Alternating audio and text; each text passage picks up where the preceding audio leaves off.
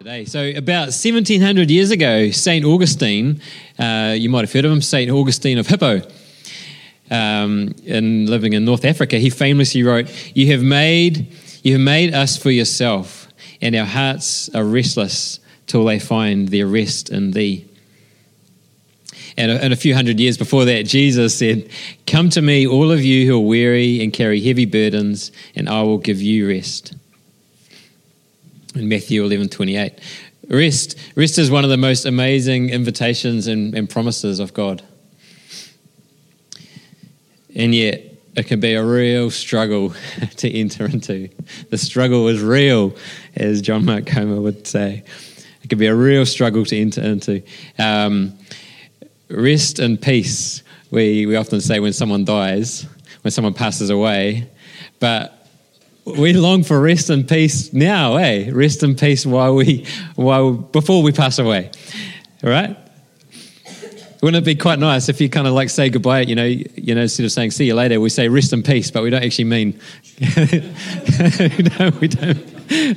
we don't mean die. We mean rest in peace. Have a rest in peace. We long for rest, and I mean, I, I, I think it's quite funny that we put on people's gravestones "R.I.P." Hey, anyway, it's just like a yeah, what about us? Anyway, we long for rest, and at the same time, um, at the same, so we long for this rest, but at the same time, we a lot of us at least have a desire to to do something, like to, to make a to make a difference, uh, to make a positive difference in the world, or or to make sure that our days actually count for something.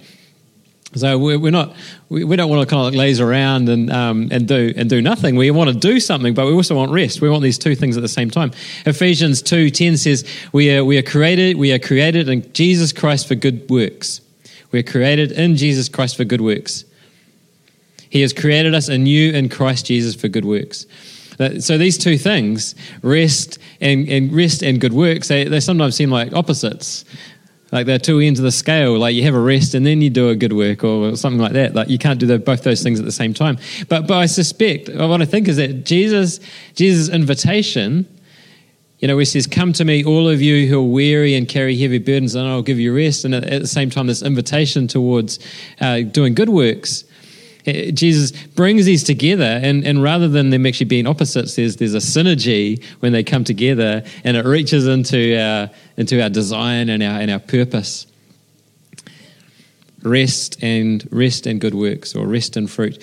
Jesus uses a picture to describe a flourishing and abundant life, and, it's a picture of a vineyard, a vineyard, which is where um, some of that imagery comes from. So do you ever wonder why we are called a vineyard? Why we're called a vineyard church? Why we're called a vineyard?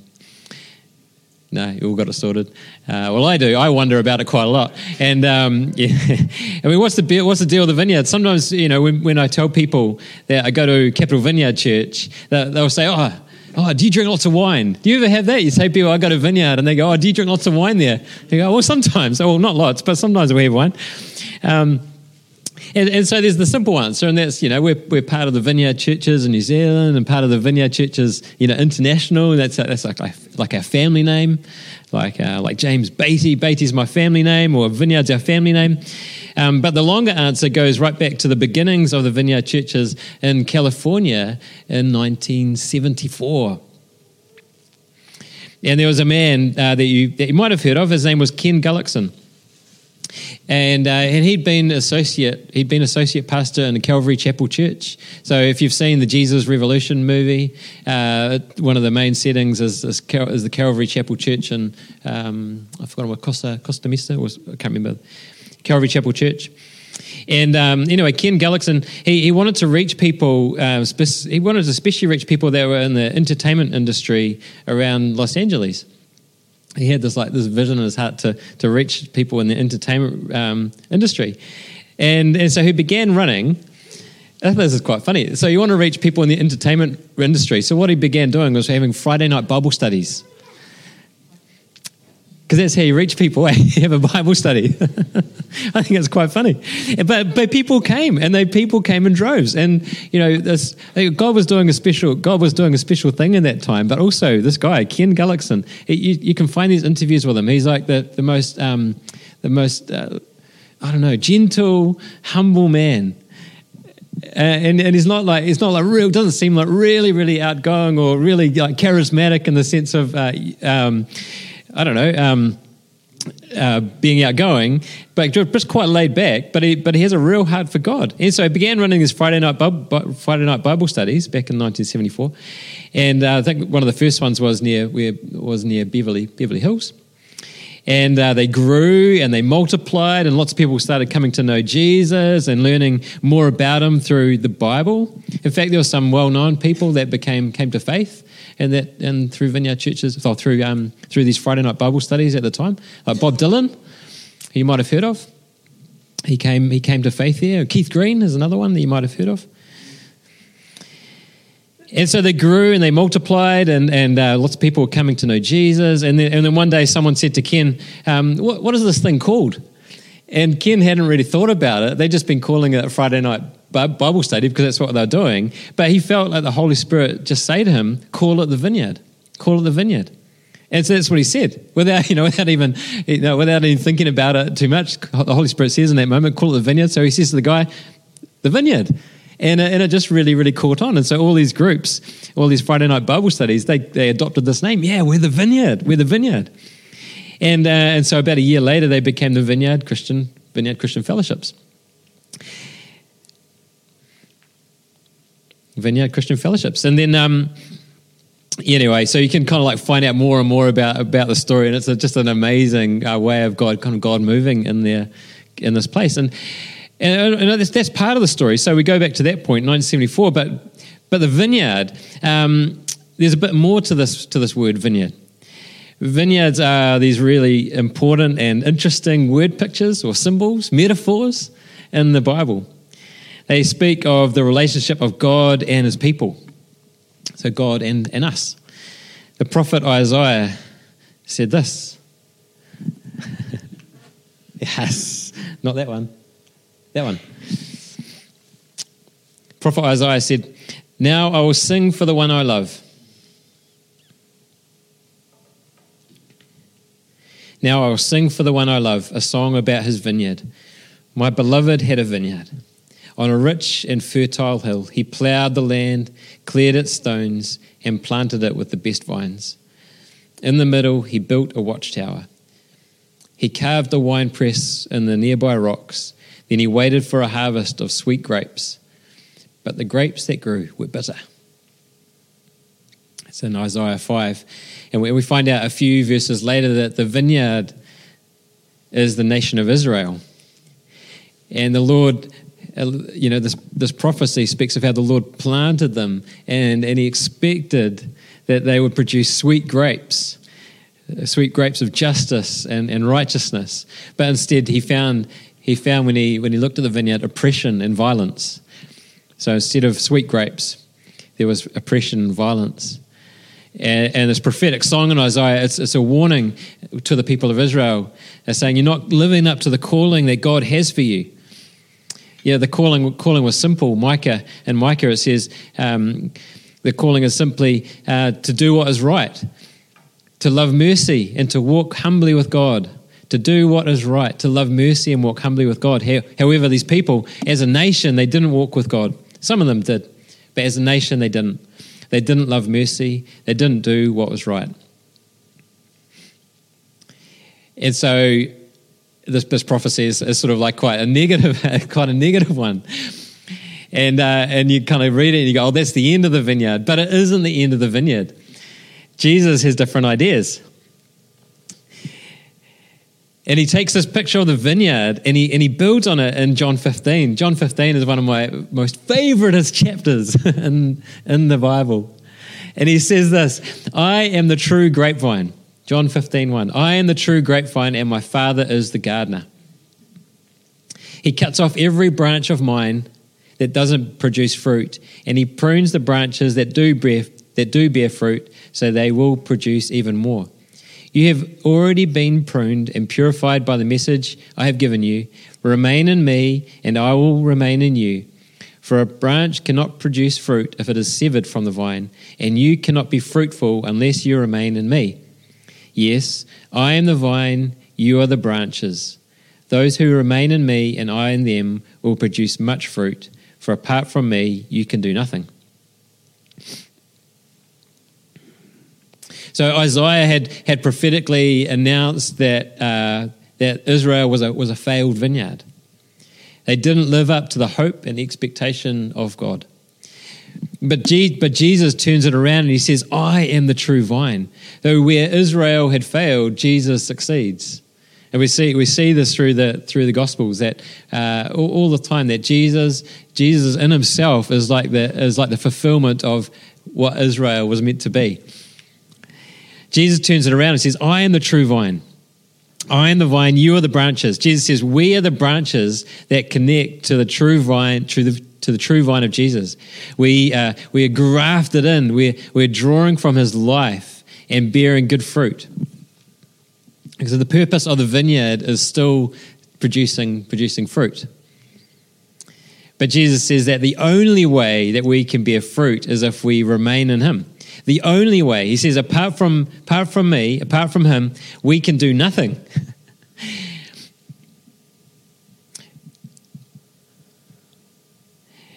you know, you don't have to be a biologist to know that if you chop a branch of a vineyard, uh, eventually it will die and it will produce no more grapes. The branch can only produce grapes when it's attached to the vine. And, and it's the same for us. If we become separated from Jesus, if we become detached from Him, living apart from Him, then we can't bear fruit. Even if we really, really, really want to, we still can't. So He says this thing He says, Remain in me, and I will remain in you. And and this word remain is, is so critical if we're going to understand how to, how to enter into the rest um, that Jesus promises. Enter into the rest as well as doing the good works that we're designed for, the fruit. Rest and fruit, they come together in this. Remain in me, and I will remain in you. Abide in me, and I will abide in you, it says in some other translations.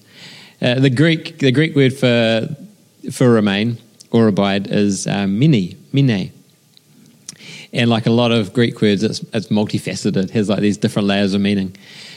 To, to remain, to abide, to be, to be present, to be held, to be held continually, to endure, to survive.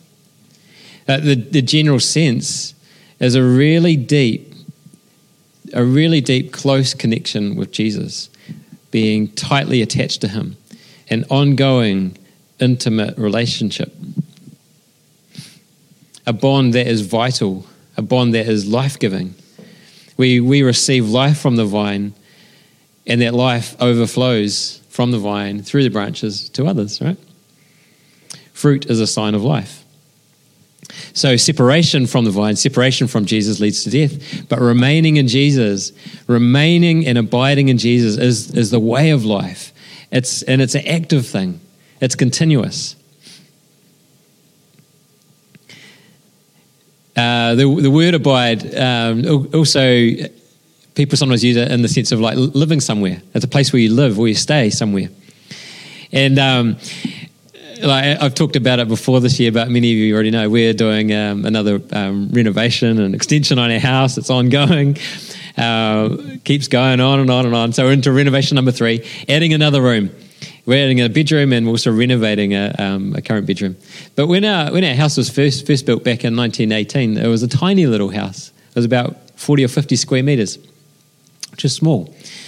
And then um, sometime in the 1960s, the uh, people decided they were going to build another bedroom onto the front of it, and, and so they did that. And then um, the people that owned it before us, they, they built a little bit more onto it. They built a, a, built a conservatory onto it, and and so when we moved in eight years ago, it was 70 square meters. So I went from 50 to 70 square meters. And then, and then we've got then we've gone a bit crazy, and so since then we've added another 55 square meters. So actually, more than doubled what it was to when we started with it when it, when it was first built. So now it's 125 square meters, and it's still the same house. Uh, it's just bigger and better, and it suits us more. And it's hard to tell where the, where the old house where the old house ends, and and then the, and the new begins and the new parts begin. They link into each other. And when, we're living there, we don't think about, oh, that's the old part of the house and that's the new part of the house. We just live in it. It's one house, one big house. And, and I was thinking about how, um, how this is I mean, the, with the vine, the vineyard is a metaphor. And so this house, our house is a metaphor for a metaphor. Uh, right, that's going to spin your heads out a little bit, eh? But anyway, I was thinking about how, how our house is a bit like the vine. The, how the, um, the old part of the house is a bit like, bit like, um, a bit like the vine of Jesus. I'm not saying Jesus is the old house, okay? so this is where my metaphor falls over. But the old part of the house is a bit like the vine, and the new parts are a bit like the branches, like getting added, getting added onto it. So you have, you have new rooms that then are getting attached to the old to the old house, but all becoming one house. Is that making sense? Made sense to me anyway. And I've got like ages to explain it. Uh, no, anyway, was, as I was thinking about it, it just struck me one of the one of the parts that's been um, a little bit distressing as we've been building is is the damage that we've got to do to the old house and we've got to remove walls and we've got and, and floors and, and everything. We've got to open it right up to, to be able to add the new parts onto the house. It's quite it's quite distressing actually and tiring. Um, but it struck me how how the, you know the old house had to be opened up, it had to be damaged in a way to allow us to build the new parts, to connect the new rooms, and to make it one. Otherwise, you'd have this you'd have this room on its own; it wouldn't be attached. You wouldn't even be able to get into it. Right? You had to make it one. And, uh, sometimes Tessa and I, we, we sort of, um, we nervously wonder what the previous owners would think if they came up to our house and, and look, what have you done to our house? you know, where's our house? we made it better. Uh, but I was thinking about it. I was going, well, Jesus is, Jesus is the vine. And Jesus is the vine who was, who was literally opened up. He was damaged. He was damaged on the cross. He was killed for us so that, so that we, these branches from all over the place, could be, could be actually added into him, to be attached to him. Like so, so closely that we would actually become one with him, like our house is one. Isn't that amazing? And this invitation is, is for everybody. He invites everyone, all of us, to receive eternal life through, through this death defying connection to Him. And this block of teaching in, um, in John 15, uh, it, it, comes at a really, really critical um, moment in Jesus' earthly ministry. It's the week leading up to his crucifixion.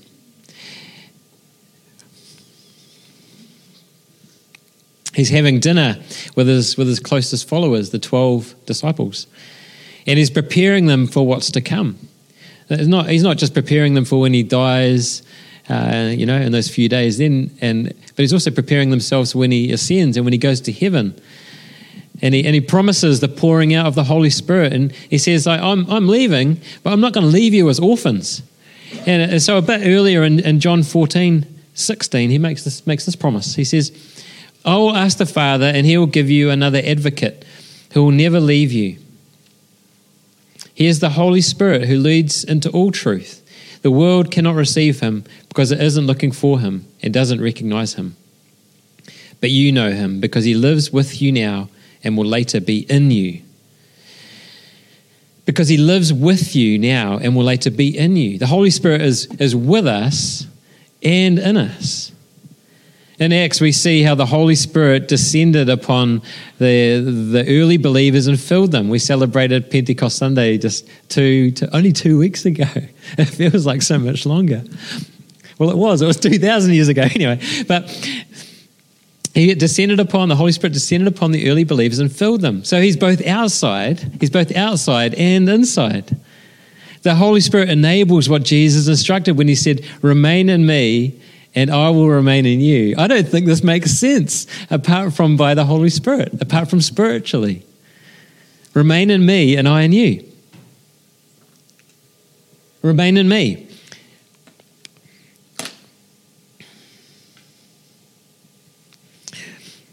Remain in me and I will remain in you. We, we, can live, we can live drawing on the Holy Spirit who surrounds us and at the same time have the Holy Spirit living within us. I mean, when we come and gather, it's a strange, it's a strange thing, isn't it? Like we, if we, if we are born again, if we're believers in Jesus, then the Holy Spirit is in us. And yet, when we, when we gather with other with other believers, He's also here in His mercy, like with, with us as, as a people, somehow outside us and somehow inside us, with the Holy Spirit living in us and transforming us from deep within. So Acts 17, 28, uh, this is Peter, Peter, oh, Paul, actually, Paul speaking to people, and he said, In him we live, we move, and, and have our being. or in the NLT, for in, in him we live and move and exist. And at the same time as Romans 8, 9, which is just an example, there's loads of them, which says, You are controlled by the Spirit if you have the Spirit of God living in you. So we, we can remain in Him and He remains in us. On Thursday, on Thursday, I was um, on my way home from um, from my other job at Victoria University, and, and I was feeling a bit tired at the end of the day, and, and I was thinking that oh, when I go home and once the kids are in bed, I just want to I just want to chill out, I just want to relax. Oh, I don't know, I'd probably find something on telly to watch or something like that. Uh, I, and I didn't want to do I didn't want to do um, any church work, and I had a whole stack of church work to do, and I didn't want to do it. one of the things I had to do was write a sermon. I didn't want to do it. this is one of my favorite topics, but anyway, it doesn't matter. I didn't want to do it. And, and so, you know, I'm walking down, walking down the terrace, and I began thinking about this word, and enthusiastic, and and enthuse, because I just found out, like a day or two before, uh, I think it was yeah, Wednesday, Tuesday, Wednesday, that the word enthuse comes from a, a Greek word. I'm into my Greek sometimes, uh, not often, but anyway. Um, it comes from a Greek word, um, entheos, which literally means to be divinely inspired, filled by God. You, I don't know if you knew that already, but when you say someone's enthusiastic, then you're kind of in a way saying you're filled with God. Or what about overly enthusiastic? You hear that all the time. Who's overly enthusiastic today? it's. Thanks, Joe. Me and you, bro. Uh, anyway, um, everyone else will catch up. Uh, I'm going to entheos you. no, but this word is quite cool anyway. So entheos to be like div- divinely inspired, and so they would use it to especially of like a- actors and actresses and things like that. They go, oh, you know, you're enthusiastic, but literally has this meaning, divinely inspired. It's cool. I was not feeling enthusiastic when I was walking home from work on Thursday. On Thursday, I was not feeling divinely inspired. Anyway, I was thinking about this word and then, uh, and I thought well, that's quite similar to another word, inspire, which we've talked about before, and probably was probably this year. But man, my mind is um, is like mud. Anyway, it was inspired, which which has a similar meaning. You know, to be to be filled with the breath of God, to be filled with the Spirit of God. Inspire. And so I was thinking about this. So I thought, oh, that's quite nice. And then this bus goes past with the words on the back: "Be inspired." Have you seen it? It's an ad for the New Zealand uh, art show, which is on at the moment. Be inspired. Oh, God, that's quite funny, right? That's quite funny. What a coincidence. Maybe, yeah, but then, uh, you know, I took it as a message from God. God arranged for that bus to go past me on the terrace. he sent a bus to remind me, to draw on Him, to be filled with Him, to remain in Him. So I'm walking down the terrace thinking, oh, that's quite nice. I didn't feel any different. but I knew I could, I knew I could like draw on him and go, well, Jesus, um, you know, I don't, I don't, want to preach out of a out of an empty tank. I want to, I want to speak from from your inspiration. Because Jesus, hang on, you said that apart from you, I could do nothing good. So I want to, I want to be attached to you so that I can actually do something good. Otherwise, all this preaching that we do week after week after week, it's for nothing. We want to do good stuff for Him. So anyway, I began like that was quite cool. That was quite a cool encouragement. Thanks for that bus, God be inspired. So, but when we look at the um, when we look at the early believers in Acts, you know, the day of Pentecost, filled with the Holy Spirit in their upstairs room. And then they flooded out from that place into the streets and began witnessing, you know, Jesus, telling people the good news about Jesus. And they formed a community and they devoted themselves to the apostles' teaching and they devoted themselves to fellowship and shared meals. They had loads and loads of potlucks. Bring a plate, you know and they had uh, and they, into prayer. They were praying all the time, and, and it says this deep sense of awe came over them, and the apostles were off doing miraculous signs and wonders, and people being healed and set free. It was just amazing. They were filled with joy and generosity. They shared everything they had, worshiping the Lord. They deeply loved the Lord. They deeply loved others. They worshiped together at the temple every day. And I read that and go, man, that's exhausting. That sounds like a whole lot of hard work. I'd rather skip over that chapter. God, I want to be filled with the Spirit and, and not do all that other stuff. It's a lot of hard work, isn't it? It's so much harder than writing a sermon on a Thursday night. Imagine going to church every day. Oh, I do, but you don't. But no, I don't really. I go Sunday, Tuesday, Wednesday. Anyway, that sounds like a whole lot of hard work. Or imagine having shared dinners with, the, with, with all of us every day. Some of you would love it. I'm not one of you. I'm not one of them. because without the Spirit of God, it is hard work. It is hard work. Human effort will, human effort gets exhausting. You know, I've been really confronted by, by what Paul says in Galatians. He's writing to the church in, in, uh, in Galatia, the Christians there. And so put yourself in their shoes. Imagine you're a Christian and you're, you know, you're hearing this message from the Apostle Paul, and he says to them, he goes at the start, he goes, You foolish Galatians. you foolish Wellingtonians, right? And he can, can, can continues. This is uh, Galatians 3. I might have it on a slide even. No, I don't. Galatians 3 3. How foolish can you be? After starting your new lives in the Spirit, why are you now trying to become perfect by your own human effort? You foolish Galatians. You know, the way of, the way of Jesus is, is a lot of hard work, and actually, it's impossible without being connected to the life of Jesus. Later in Galatians, he, you know, like after telling them off, he then encourages them and he says this you know, Since we're living by the Spirit, let us follow the Spirit's leading in every part of our lives. That's Galatians 5:25. Since we are living by the Spirit, let us follow the Spirit's leading in every, every part of our lives. And that's how it worked for the early believers. The Holy Spirit was on them, the Holy Spirit was in them, and the Holy Spirit worked through them. There was, there was this, there was a, a supernaturally natural overflow. The fruit came from the Spirit, and, and they changed the world forever. Thousands of people heard about Jesus and believed in them as the risen Lord that very, that very first day. It says 3,000 people. There were only 120 to start with, and then there were 3,120. The scriptures that we have, it says these are, these are God breathed, inspired by God. We wouldn't have the scriptures if it wasn't for these people who believed in Him and then told others about him and were like, like bearing this good fruit. That's quite cool. Eh? Our Bibles are some of the good fruit that they, that they, um, that they produced. So we want to be, we want to be people who are learning what it means to remain in God, to remain in the vine and produce fruit that naturally overflows from that, from that intimate, loving, deep, ongoing, intentional connection.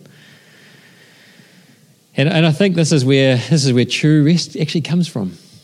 Because the rest that I think that Jesus is talking about when he, when he, when he says, like, come to me if you're weary, I think he's talking about a, a spiritual rest, like a deep rest. It's like a heart rest. There's something in here. And it's also the place where the fruit comes from the, the genuine, life changing, world changing fruit. How cool is that? That's awesome. It means we can be like resting and producing good fruit all at the same time.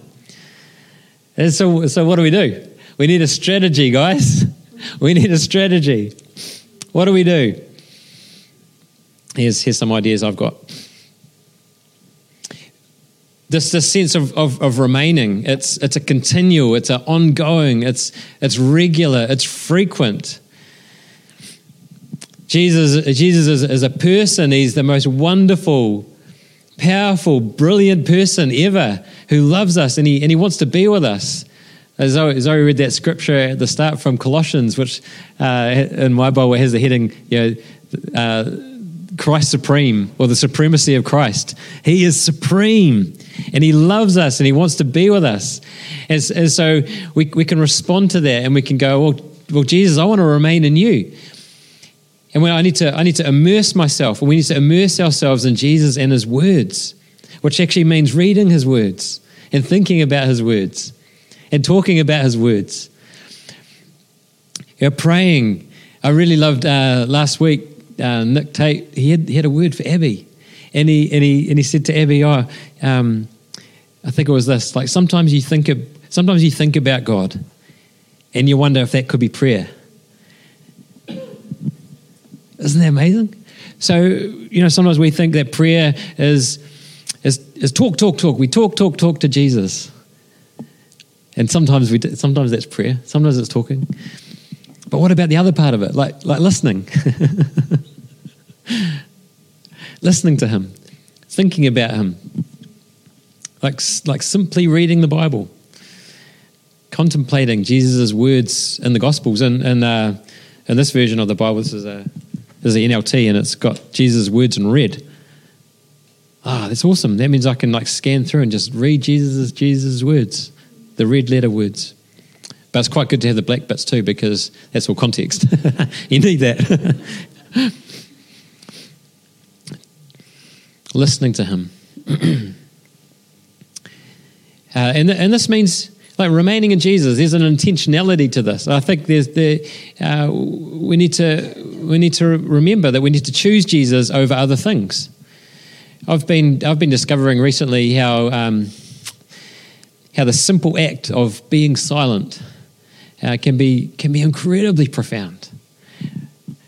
Like, setting aside time to uh, to allow Jesus to speak to me, or simply give my head a bit of a break from inputs.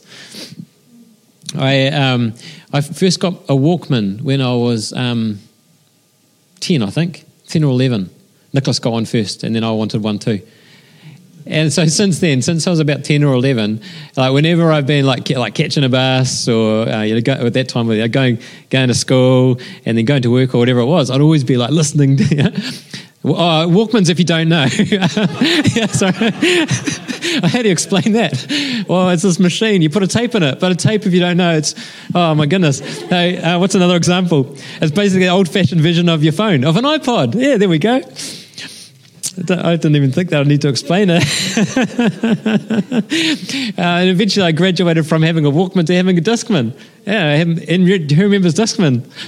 And who remembers when they came along with the shock protection? That was awesome. Actually, going back to Walkmans, who remembers when they came with auto reverse?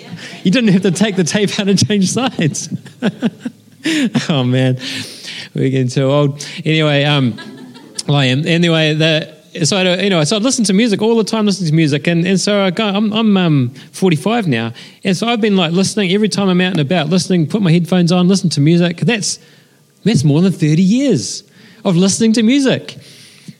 I still remember my first tape. It was this Christian band called Silverwind. You've never heard of them. Oh, great. Uh, anyway, um, but I've always got this constant input. And then um, last last year, I was having a conversation with somebody, and I suddenly thought about, wonder what it would be like to to actually just not to listen to anything. And I'm a big fan listening to podcasts, preaching podcasts, everything, eh? And I was like, okay, I'm going to I'm going to experiment with it. And to start with, it was really really hard just you know walking to walking to work or catching the train and just not listening to anything. But then like I gradually discovered that it was actually it gave my head a bit of rest. It was quite nice. All of a sudden I was more accessible. Um, to, to what God is doing. Like I'm able to kind of think about what are you doing in this space, God? Or if people want to talk to me, like sometimes strangers want to talk to you, maybe. When you got headphones on, people don't want to talk to you. And so I took it off, and, and sometimes people will talk to me, but it was more just like, oh, this is a chance where I can actually like rest in God, remain in God. Silence. So silence can be silence can be no noise, but I think you know for us in Wellington that's uh, that's hard to find places with no noise. But I think often the kind of silence I'm talking about is actually just just like not having a bit of input for a while, going okay, maybe 30 minutes, whatever it is, a bus ride 15 minutes if you're on a train.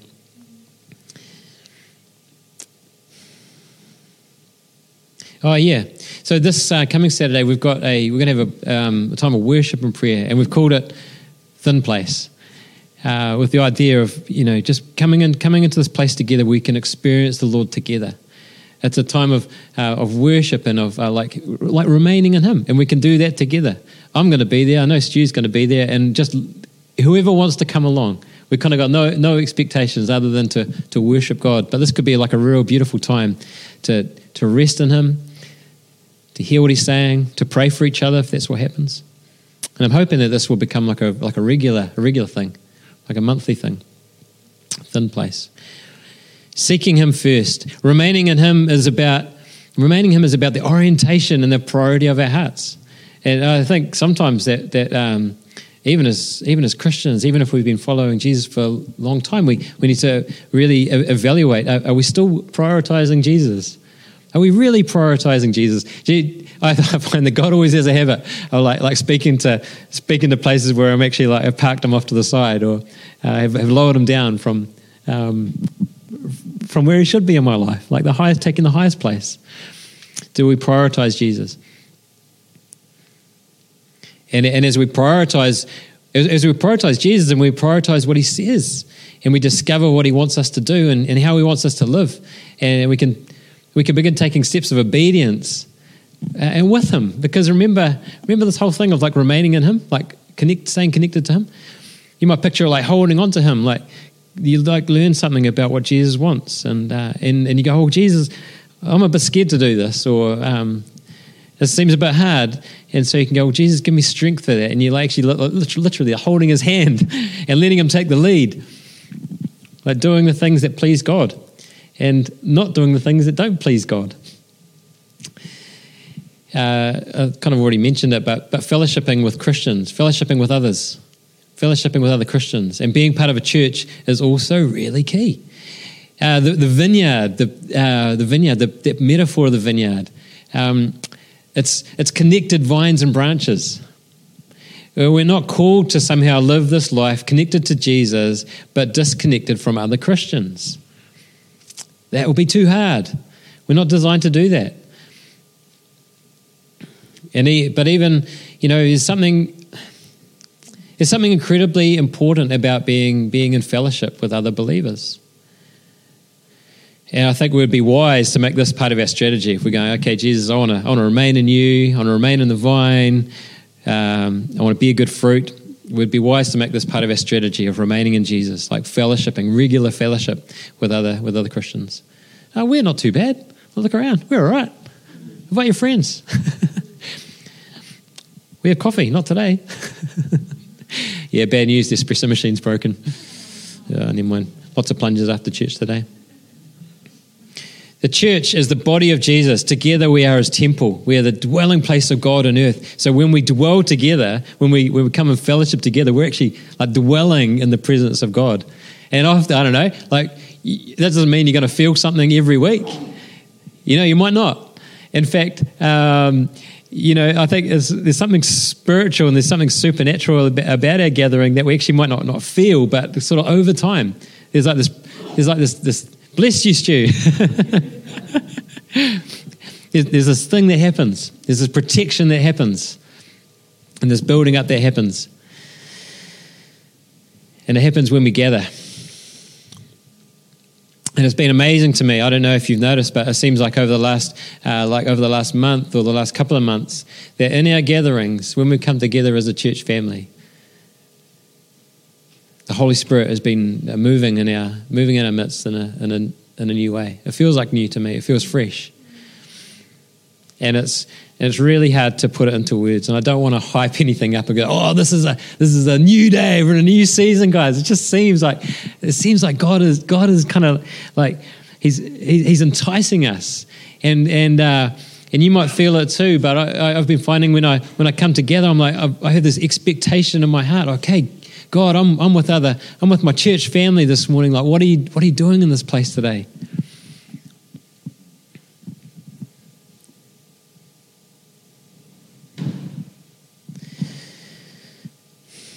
we have an increased expectancy or we have an increased desire to encounter him or to experience him. And, and I know, like, you know, we've had time of, time of like praying for each other. It might not even happen at the end. It might happen during the service. But but there's times when we invited the Holy Spirit to move, and and and, and He's been like ble- like blessing people, ministering to ministering to people. We go, thank you, thank you, Holy Spirit, for that. Thank you for being here now with us, Jesus. There's an old um, there's old Dave Ruis song, a vineyard, vineyard song, 1992, and it says, it says this: "Let your glory fall in this room. Let it go forth from here to the nations. Let your fragrance rest in this place as we gather to seek your face." And this is, this is my heart cry, eh? and I'm sure it's yours too. This is what we want to meet with the Lord, to, to seek his face. And, and then, and in that moment, we need to be transformed, but we know we do. we need to be transformed, and we, and we need to be empowered by him. And then, then going forth from here, you know, to the different situations that you're in, whether it's like you know, going home or going to your flat or going to the supermarket, going to school, or wherever you live, going out from here to bear fruit. the fruit is for others, and we, we, we want people to meet Jesus. We want other to be, others to be connected to eternal life. So, shall we stand together?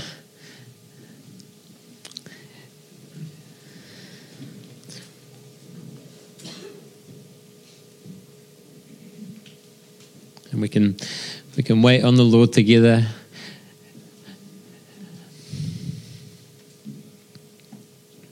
One of the things is I've been uh, like praying, praying this morning and, and thinking about Lord, what do you want to do? One of the things that I, f- I feel like He's been highlighting is um, it seems like there's been a lot of people passing away lately.